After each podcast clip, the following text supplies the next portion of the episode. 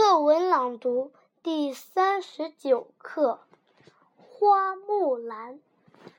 我国古代有一位巾帼英雄，名叫花木兰。那时候，北方经常发生战争。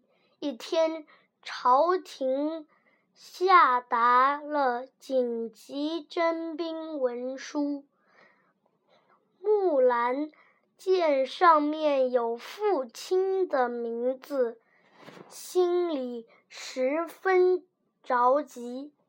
他想，父亲年老多病，无法出征；弟弟年幼，还不到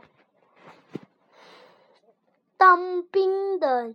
年龄，于是他决定女扮男装，替父替父